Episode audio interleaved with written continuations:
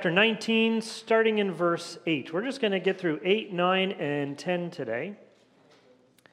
Acts chapter 19, verses 8, 9, and 10. Let's go ahead and read that, and then we'll open with a word of prayer. Acts 19, starting in verse 8. And he entered the synagogue, this would be Paul, entered the synagogue and continued speaking out boldly for three months, reasoning and persuading them about the kingdom of God.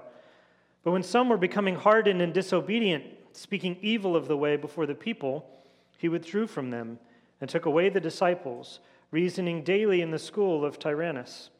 This took place for two years, so that all who lived in Asia heard the word of the Lord, both Jews and Greeks. Let's pray. Dear Father, I thank you for this morning. I thank you so much for the opportunity to gather uh, as your church as believers to encourage one another, to challenge one another, to hear from your word, to pray, to sing. We're so grateful for this church, for the freedom that we have to meet without fear, to preach truth without fear. I pray that you would give us boldness, that we would take full advantage uh, of the opportunity and of the resource of, of your body freely able to meet.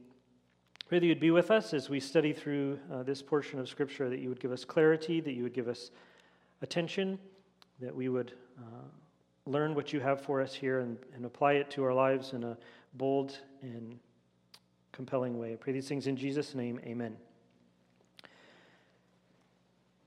All right, so in Acts 19, we're, we're, we're on our way towards something. And it's not in our, it's not in our passage today. So I want to jump forward a couple of verses here because we're moving towards a point that Luke is drawing our attention towards. And it's in Acts chapter 19, verse 20.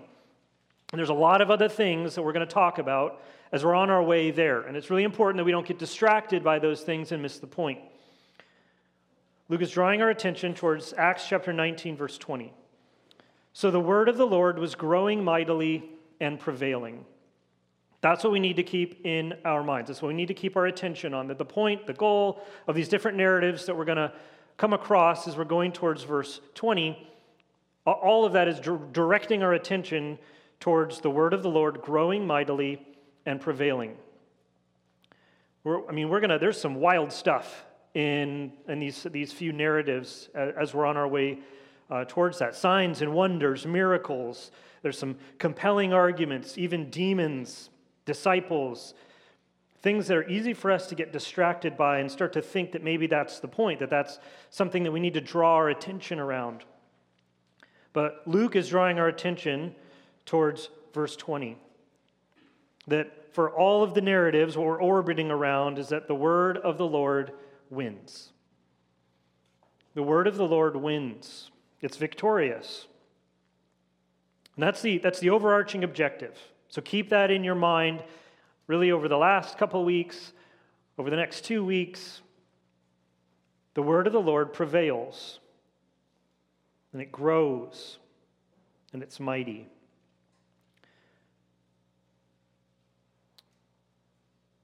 But for, for today, the, the objective, the point, the goal of this smaller narrative, the smaller section in this larger narrative, is verse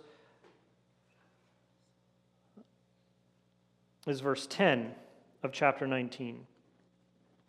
Really, the, the last part of, of verse 10. All who lived in Asia heard the word of the Lord, both Jews and Greeks. All who live in Asia heard the word of the Lord, Jews and Greeks. And it's a really interesting point, actually. Because I wonder how much value do you place when you think of your time and the things that you do and the objectives that you set for your life? How much importance and value do you place on hearing the word of the Lord? Uh, a lot of the narrative, and we'll see this, I'm going to hit on this point quite a bit. Um, a lot of the, the point in the drive is on salvation, it's on repentance and faith and trusting in the Lord and these converts being brought to faith. But Luke wants to draw our attention around something uh, a little bit more core to what we're supposed to do. It's easy for us to maybe get a little bit in a weird, odd kind of way to get way too focused just on salvation, and we forget what we're supposed to do, which is to share the gospel, to make sure that people hear it, that unbelievers hear the gospel. And so that's what Luke wants to draw our attention towards in this, in this narrative is that unbelievers need to hear the gospel. And this is what Paul is doing. We don't actually hear much, really anything about people being saved or coming to saving faith. It's really the, the whole focus is around Paul presenting the gospel in such a way that unbelievers hear it. And we need to remember that because we can't save people. Salvation's not uh, for us to hand out to people, we don't make that choice. But what we are to be about is presenting the gospel, of using our mouths to fill the sound, to get the sound waves out there, molecules bumping around with the, the reverberation, the sound of the truth of the gospel, that people would hear it, that the air would be filled with the truth of the gospel so that unbelievers hear it. That's what we're supposed to do. Now, from that, absolutely, that's how people get saved. That, that's how people come to salvation, is by hearing the gospel. They won't hear it, they won't be saved if you're not presenting it. And so, as you, as a believer, someone who has placed their faith and trust in Christ, and you're kind of considering what am I supposed to do with my life? How am I to orient myself in the decisions I make and the objectives I have for my life? What am I supposed to do? What would God have me do? He would have you do this that for all the other things you busy your hands and mind with, that it would be oriented around this large goal, this large objective of am I filling the air with the gospel? Are people able to hear it? Am I filling the air with the gospel as a believer so that the brains of unbelievers hear it? And so, in this, in this passage here in, in Acts 19, 8, 9, and 10, there's really three things that I want to draw out from this passage that I mean, it's, it's a really interesting passage. And there's three things, three kind of like contrasts in Paul's strategy for filling the air with the gospel, for filling the air with the word of the Lord. So let's dive in to these, these three different things, kind of like this strategic playbook for achieving this objective of preaching the gospel, of sharing the gospel, of making sure that unbelievers are hearing it. Step one, the first thing that we see is the place. There's two places that are mentioned, locations in this section. One is the synagogue, and the other is the school of Tyrannus. But the synagogue came first. And why? Well, because Paul always starts. Like wherever he goes, if there's a synagogue there, he's going to start there. That's not an answer, though. That's a question that begs another question. Why? Why, why start with the synagogue? The synagogue is the place of worship for Jews, for ethnic Israel. And Paul never loses his priority, his, his orientation around the priority of the Jews. It is certainly true. I mean, we've seen it again and again, and it's amazing as we've progressed our way through Acts how the gospel is now being presented to Gentiles. But that never does away with the priority and the the coming first of the Jews, that the gospel, the good news of salvation, came from the Jews. That's where Paul always starts. And it's, it's not without reason. It's not like there's a point that Paul does this, and it's to ensure that we never lose sight of the priority that God places and continues to place on ethnic Israel. Not because they are worthy of it, not because there's something good in who they are, but because that was God's choice. And when God chooses something, He never unchooses it. He never goes back on that choice. If God prioritizes something, if God chooses something, He keeps that choice. If He makes a promise, He keeps that promise. And that's important. It's important for us. It's easy as non Jews, as people who want to ensure that the field is, is level, that God doesn't place or prefer anyone, that we remember actually, when God makes a choice, that choice always stands. And it's not because they're actually individually any better. In fact, they're in a really tough spot because they've rejected God. They were the ones who crucified Christ. But when God makes a choice, He never unchooses it. And that, that's really important for us to remember that when God chooses you, He never unchooses you. You don't get yourself unsaved.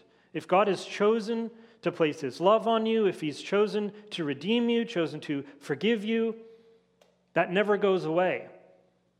What God chooses, he keeps. And so, Paul, as a Jew, understanding this dispensational, kind of progressive history of salvation where it starts with the Jews, it goes to the Gentiles, God has a plan and He has a timetable, and we're in a certain part of it. Paul wants to ensure that that's in the mind of his, of his listeners, that there's this trajectory, there's this priority, there's this timeline. And that where they are right now, yes, it's the time of the Gentiles. Gentiles can get saved, and it's incredible that God would choose to save people who are outside of his chosen people, Israel. But he has made that choice. But Paul starts in the synagogue. But then he moves. He moves to another place. He's there for three months. But then he, and then he moves to the school of Tyrannus. And we never hear anything else about this. I really wish, I kind of hope that maybe the guy who owned it was named Rex because that would have been Tyrannosaurus Rex. But it doesn't give us that. Um, it would have been awesome if it had. But regardless, there's this school, probably owned or, or held. I don't know if this guy was a teacher uh, or, or what it was, but it seems at the very least this was a, this was a really good place to present the gospel because Paul's here for a really long time two years. And he takes the disciples, we'll get to kind of the audiences in a moment, but he takes the disciples, takes people away, and he, he teaches in the school of of Tyrannosaurus Rex for two years, for a, long, for a long time, way longer than three months. And it was productive. Obviously, it was productive. Remember where we're going? Every person in Asia heard the gospel. Now, Asia in that time is like Asia Minor, it's Turkey. It's not like when we think of Asia, we're like, whoa, that's a lot of people. It was still a ton of people, um, but it was, it was probably Turkey. Um, hopefully, you know geography and you know that's a country and not the animal you eat on Thanksgiving. Uh, but it's still like it's a lar- large country, lots of people. It's ridiculous. It's outrageous that you could teach in a school and be able to say at the end of it, two years, everyone in Asia heard the word of the Lord.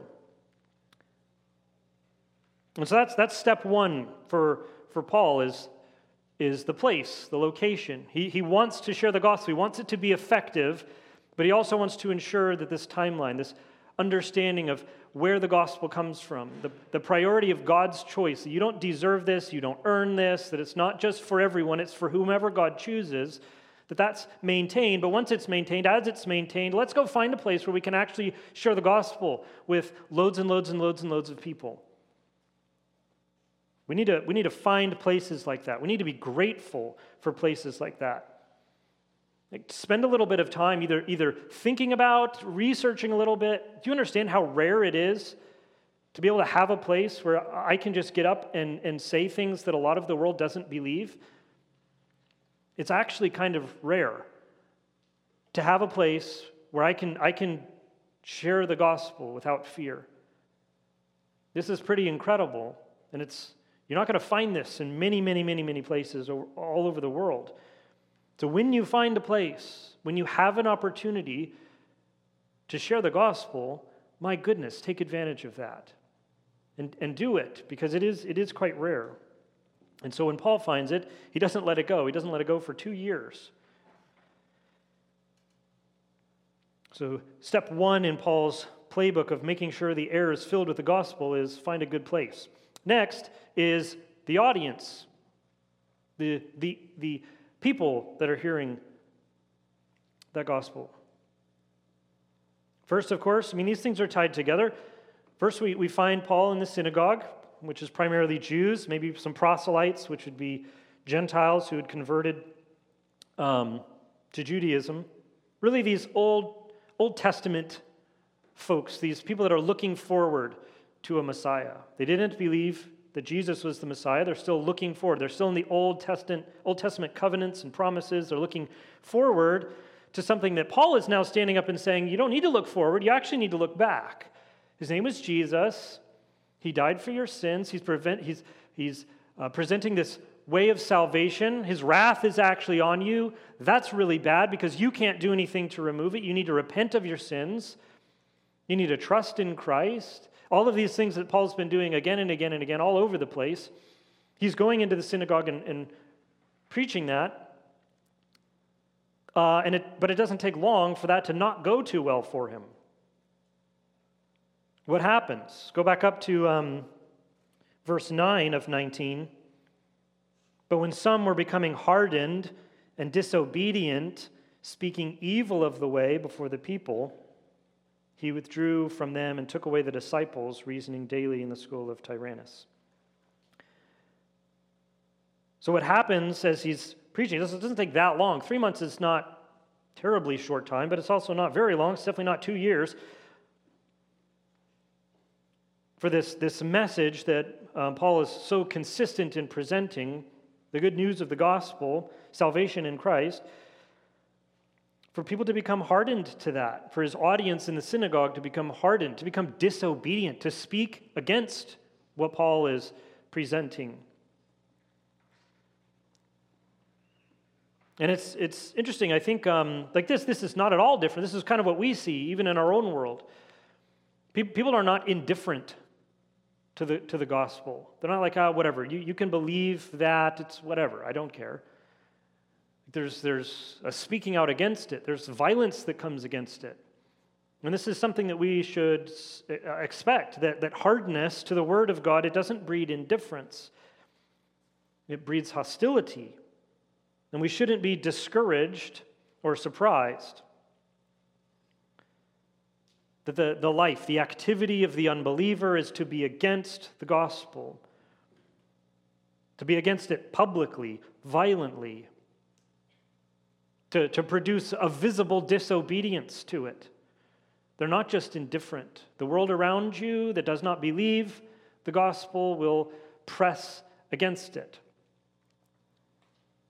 And so, what should our response be? How are we to respond to a world that behaves this way towards the gospel.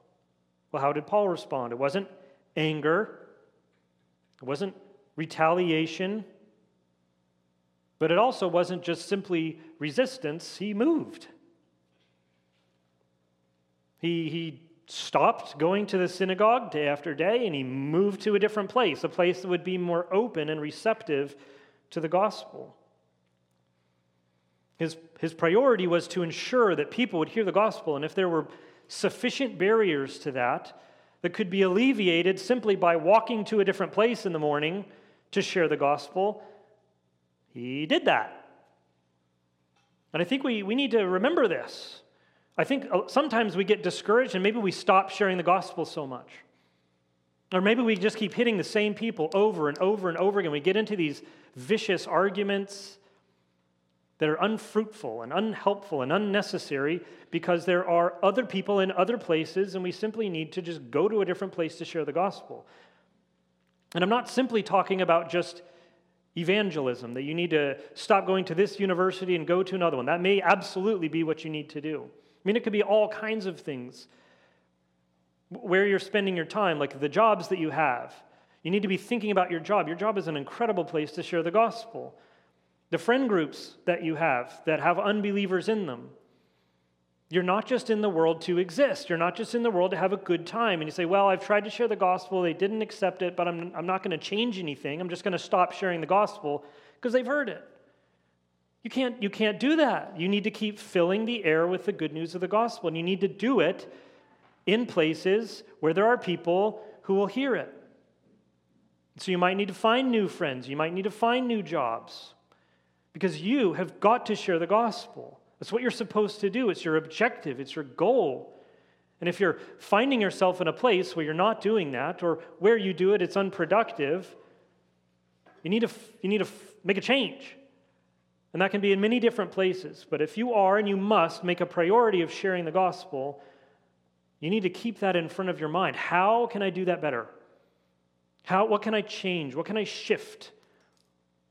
What can I adjust so that my presentation would be heard by more people and primarily would be heard by people who will listen, who are not hardened, who are not resisting, who are not speaking out against it?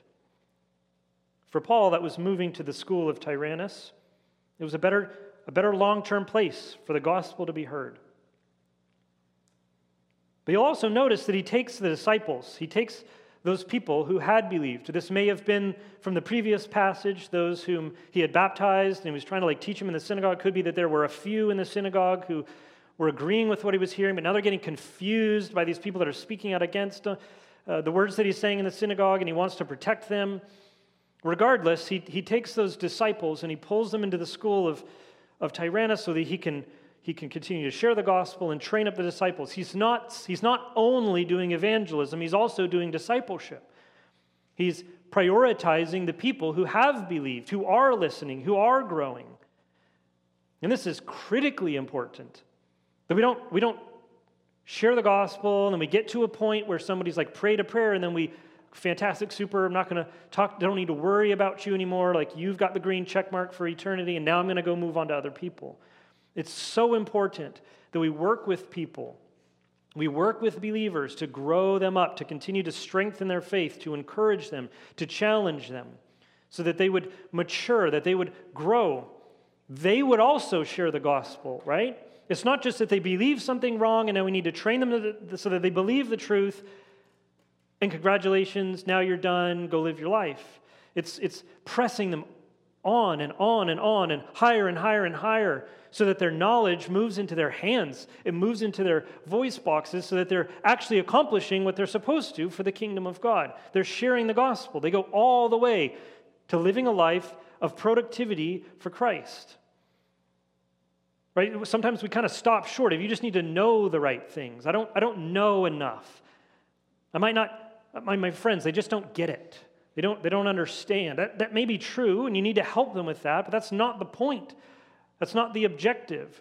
The objective is that the word of the Lord would be heard. Heard by you sharing it and heard by the people that you know that you're sharing it with, that it would continue to propagate, continue to grow that there would be more people sharing the gospel because you've shared the gospel. That it doesn't just stop when somebody knows something, they need to share it. You need to share it, and you need to encourage and challenge your friends who are believers to share the gospel. Don't just argue about theology, move it all the time. Move it all the way to how are you going to practically put this into practice in your words. How are you going to share this? How are you going to evangelize? How are you going to talk to the people at your work? How are you going to talk to your friends who are unbelievers? How are you going to talk to your family members who are unbelievers? How are you going to share the gospel? What's your intention? What's your plan? Did you do it? Because this is, this is our goal, this is our objective.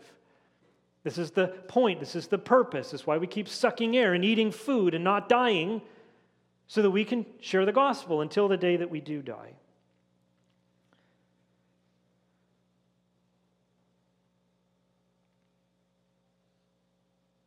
So that's the audience. Paul is looking for people who will hear the gospel and hear it well, people that he can disciple and grow up to also share the gospel.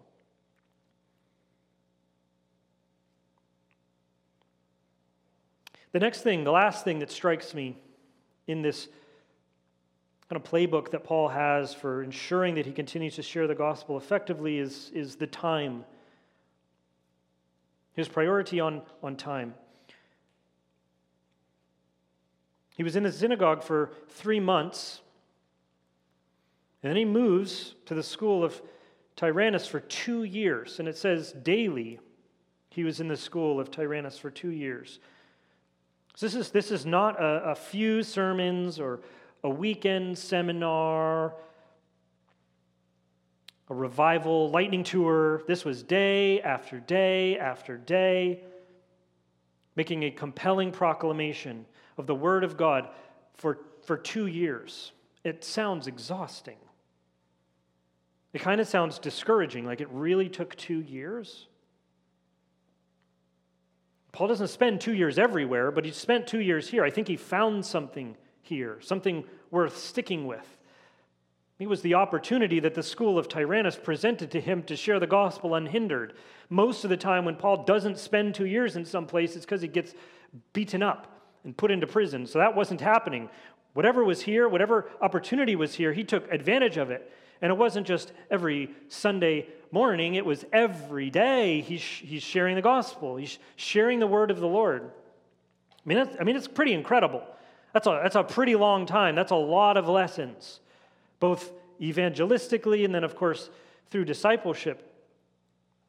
And so, what was the result? What was the end here of this two years of day after day after day proclaiming the word of the Lord? The result was the point, the objective, what Paul was aiming for this whole time. The point at which he kind of says, I don't have anything else to say because what I'm about to say, that was the whole goal. That was the point of the things that I was doing. I was moving here, and once I was there, fantastic. That was the objective. All, what is that? All who lived in Asia heard the word of the Lord, both Jews and Greeks. That was the point. As Paul was planning things out in, in his mind, kind of day by day, right? He's in the synagogue first. He's like, ah, this isn't. This isn't great. Like, there's some people who are speaking out against the gospel, and uh, we're encountering resistance. Do I fight? Do I yell at them? Ah, what, what, what, can I do? And so he's looking around the, the, the town, the city there, and he finds this school. Well, I, what I'll do is I'll move there, and I'll, I'll keep making changes and plans, all for what purpose? What's his goal? What's he trying to accomplish? All who lived in Asia heard the word of the Lord, both Jews and Greeks. When that happens, then Paul breathes a sigh of relief. Then he says, Fantastic, mission accomplished, job well done. He's trying to get the gospel out into the airwaves where lots of ears can hear it. And, it, and as I mentioned before, it's an insane statement that all who lived in Asia heard the word of the Lord, both Jews and Greeks. This is a lot of people. Through Paul's evangelism, the gospel spread. Converts carried the gospel. Unsaved people came, and saved people went. Paul's voice was amplified through the voices of the disciples that he was so carefully training. This was not just that everyone in Asia heard Paul, this was everyone in Asia heard the gospel. Everyone in Asia heard the word of the Lord. And this came from Paul, but it also went through the disciples. It was distributed. It wasn't just one person, it wasn't just Paul. It was Paul and his disciples as he trained people. And then they went out and then they shared the gospel. He put this priority of evangelism into the hearts and minds of all of his disciples. This isn't just what Paul does, it's what Paul and his disciples and their disciples and their disciples do. Everyone who's a believer shares the gospel. Some do it better than others, but it's because some people practice more than others. You need to practice this. Get good at it, work at it, keep trying. Find other places. Wherever your synagogue is, maybe you need to find your school of Tyrannus. And some days may be more difficult. You didn't spend two weeks in the synagogue, you spent three months. So you got to think about this. But you're not prioritizing comfort, you're not prioritizing popularity. You're really thinking in your mind, how many people are actually affected by the gospel presentation that I'm making? And could it, could it perhaps be more and more effective if I were to do something else? How can I change this? This is your strategy. You're thinking through these things. You guys are smart. You think about these things. You think about what school to go to. You think about what career you're going to have. You think about what relationships you want to pursue. You're strategizing all of the time. Take some of that energy, take the best of that energy, and apply it towards this type of strategy. Intend to share the gospel. Think about it. This is what God has given you a smart brain for. It's what He's given you a voice box for. So you can do this and you can do it well, and you can look back 10 years later and see how you've improved in it, how you've gotten better, how you're prioritizing it more, so that at the end, when you die and you don't get to take any of your money with you, you don't get to take your relationships with you, you don't get to take all of your fame with you, you get to take people who are disciples, people who are worshiping the Lord because you kept your mouth open, you kept sharing the gospel. That will be incredible. That will be amazing. That will carry rewards for eternity. You need to be thinking about that now. You need to be planning for that now. And as I mentioned before, and I think it's really, it is drawn out in this passage because so much of Acts is about people getting saved. This is primarily about people hearing the gospel, not, not necessarily responding to it. God's word will produce response in people. But for you, that's, that's work the Lord does. For you, you need to keep the air filled with the gospel, the air around you. People need to be able to hear the gospel coming from your mouth, irrespective of the individual responses that it produces. Again, you're going to think, how, how can I go? Where can I go where more ears will hear me? Where the ears that hear me will respond? You need to be thinking about that, but it's not primarily the response. Because what's going to happen is you're going to say, nobody here cares. I've tried and it doesn't work, and so I'm, I'm just not going to share the gospel. I tried. I shared the gospel. They didn't listen, so now I'm just going to carry on with my job. I'm going to carry on with my life. I'm going to carry on with my friends like I tried. That's, that's, not, that's not the point of the passage. Paul doesn't try, they don't listen, and he keeps hanging out in the synagogue. He tries, they resist, and so he moves. He goes somewhere else because what he has to do and what you and I must continue to do is share the gospel. That's what we need to keep doing. It's really easy to try it once, get discouraged, and stop and think that that's okay. Friends, it's not, it's not okay. We've got to keep sharing the gospel because the fruit is worth it. Through Paul's persistence, through his discipline, through his strategy, all of Asia heard the word of the Lord.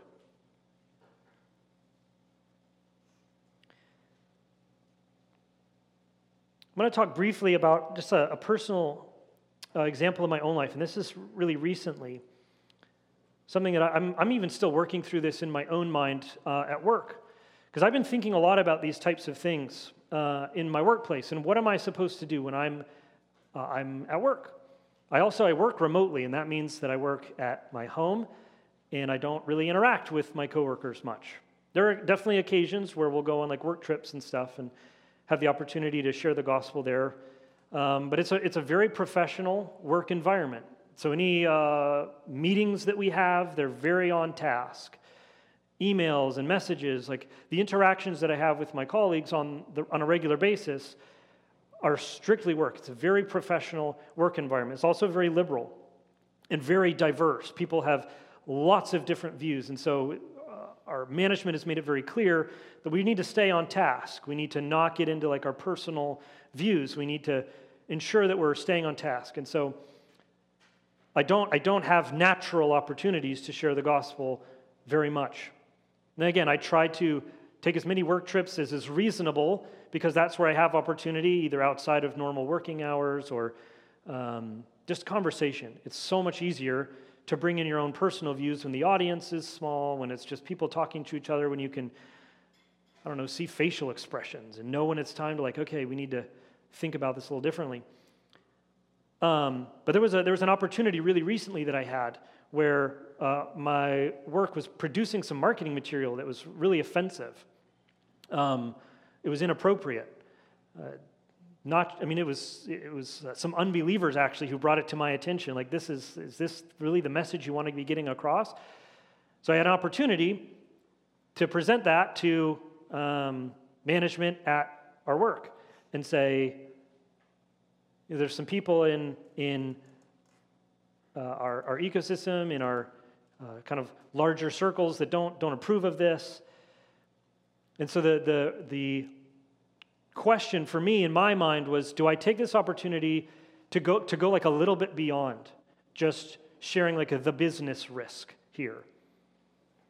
And take the chance to also maybe begin to hint at a little bit of my own, yeah, like I'm gonna, I'm gonna cross a line here and talk a little bit about some of my personal views and share like why I think this material is, is wrong. And it was, it's like it would be easy to, to not do that, and it would be really safe not to do that. But why, again, the, the question in my mind is why am I here? Like, what am I supposed to be doing at work? I am to be diligent. I am to provide for my family. I need to earn money so that we can have food to eat. But that's not why I'm a Christian. That's why I work, but I'm a Christian to share the gospel. I'm a, I'm a Christian to bear influence in my workplace with the people that I'm around for the gospel. And I have to be very strategic about how I do that. But way too often in my strategy around it, the gospel ends up not getting presented. And that's, that's a strategy of self preservation, of like, oh, maybe there'll be an opportunity later. And you have to be careful. You do need to think through these things. You don't want to, Paul was not rash, he was not foolish, but he never kept his mouth shut. And so I did. I took the opportunity to share a bit extra to ensure that I included things that would allude to, that would point people, point uh, management to my views as a Christian. Yes, it was my personal view as a Christian, but my personal view is informed by the Word of God. Uh, and it didn't go well. By God's grace, I was not fired, um, but it didn't go well. And even in my own mind, as I've thought through kind of the trouble that I caused and got into um, by presenting a personal view in a professional work environment, I've had to like think through did I, did I do this wrongly? Should I have backed off a little bit? Did, did I injure my opportunities to share the gospel in the future? I don't think I did. I think it was right. Like, if I'm supposed to share the gospel and I'm convinced that I am in my workplace, I need to be willing to risk that job. That if, if the Lord is wanting to move me somewhere else or give me opportunities in other places, I really want to hold on to this job. It pays really well, it's a ton of fun, people that I respect. I don't want to lose the job, but I need to be willing to if, if, it, if keeping it would require that I keep my mouth shut. God can provide for me. So I'm, I'm trusting in Him in that. I also don't know that I presented things perfectly. Could I have used different words? Probably. I'm not, I'm not, I haven't done this a whole lot. So I need to practice. I need to get better. I need to improve at how I share the gospel in a professional work environment. I don't think I would put up the email that I sent as the poster for how you should do this. We all need to think about how we do this and get better at it. But we're supposed to be Christians. We're supposed to be sharing the gospel. We need to be strategic. We need to think through this. We need to not value our own comfort, our own safety, our own reputation more than we value the point of being a Christian who's not in heaven yet. And I'm, I'm trying to work through that myself, trying to think through more carefully how do I do this? How do I do this right? Is it time for me to move somewhere? If, if it's impossible for me to share the gospel without getting fired, then I need to get fired and move somewhere else. Because I need to be in a place, I need to be strategic, but I've got to share the gospel. I can never stop doing that in the places where God has me. And it's different, right? It is. I'm going to share the gospel differently in my work environment than I'm going to share the gospel at church. It's going to look different. There's nothing wrong with that. But like Paul, you need to be strategic. You need to think it through. How, how can I do this best? How can I do this well? How, I, how can I do this effectively? The goal is not offense, the goal is that they would hear, that they would listen. And so you're trying to craft opportunities, craft environments where that would happen, where they would be able to hear. So I would encourage you with that. I would challenge you with that as I've been challenged myself to think through these things more carefully, to be intentional, to be strategic, to ensure that the air around us is filled with the word of the Lord. So, in summary, I would challenge you to determine to put in the time, to prioritize as your primary purpose day after day to proclaim the word of the Lord to unbelievers, and also to disciple the believers around you towards this end, because the world needs to hear the word of the Lord. And you are one of the voices that God has redeemed to share that gospel. God saves people through words that you say, through the gospel that you present. And so you need to be about prioritizing that in your life, planning for that in your life, as do I. Let's pray. Dear Father, I pray for these, my friends, for myself, that you would give us wisdom and discernment, that we would not be cowards in sharing the gospel, but that we would not be fools, that we would be wise, that we would be effective, that you would preserve us in our jobs, in our friendships that you would provide opportunities for us to continue to share the gospel, that we would not strategize ourselves into silence, but that you would provide for us, even as we are dangerously courageous towards this end, that we would not be offensive unnecessarily so, but that we would present the pure truth of the gospel, the gospel that saves people, the truth about who you are, the rules that you have made, the salvation that you provide, the salvation that we all need so desperately. Pray that you would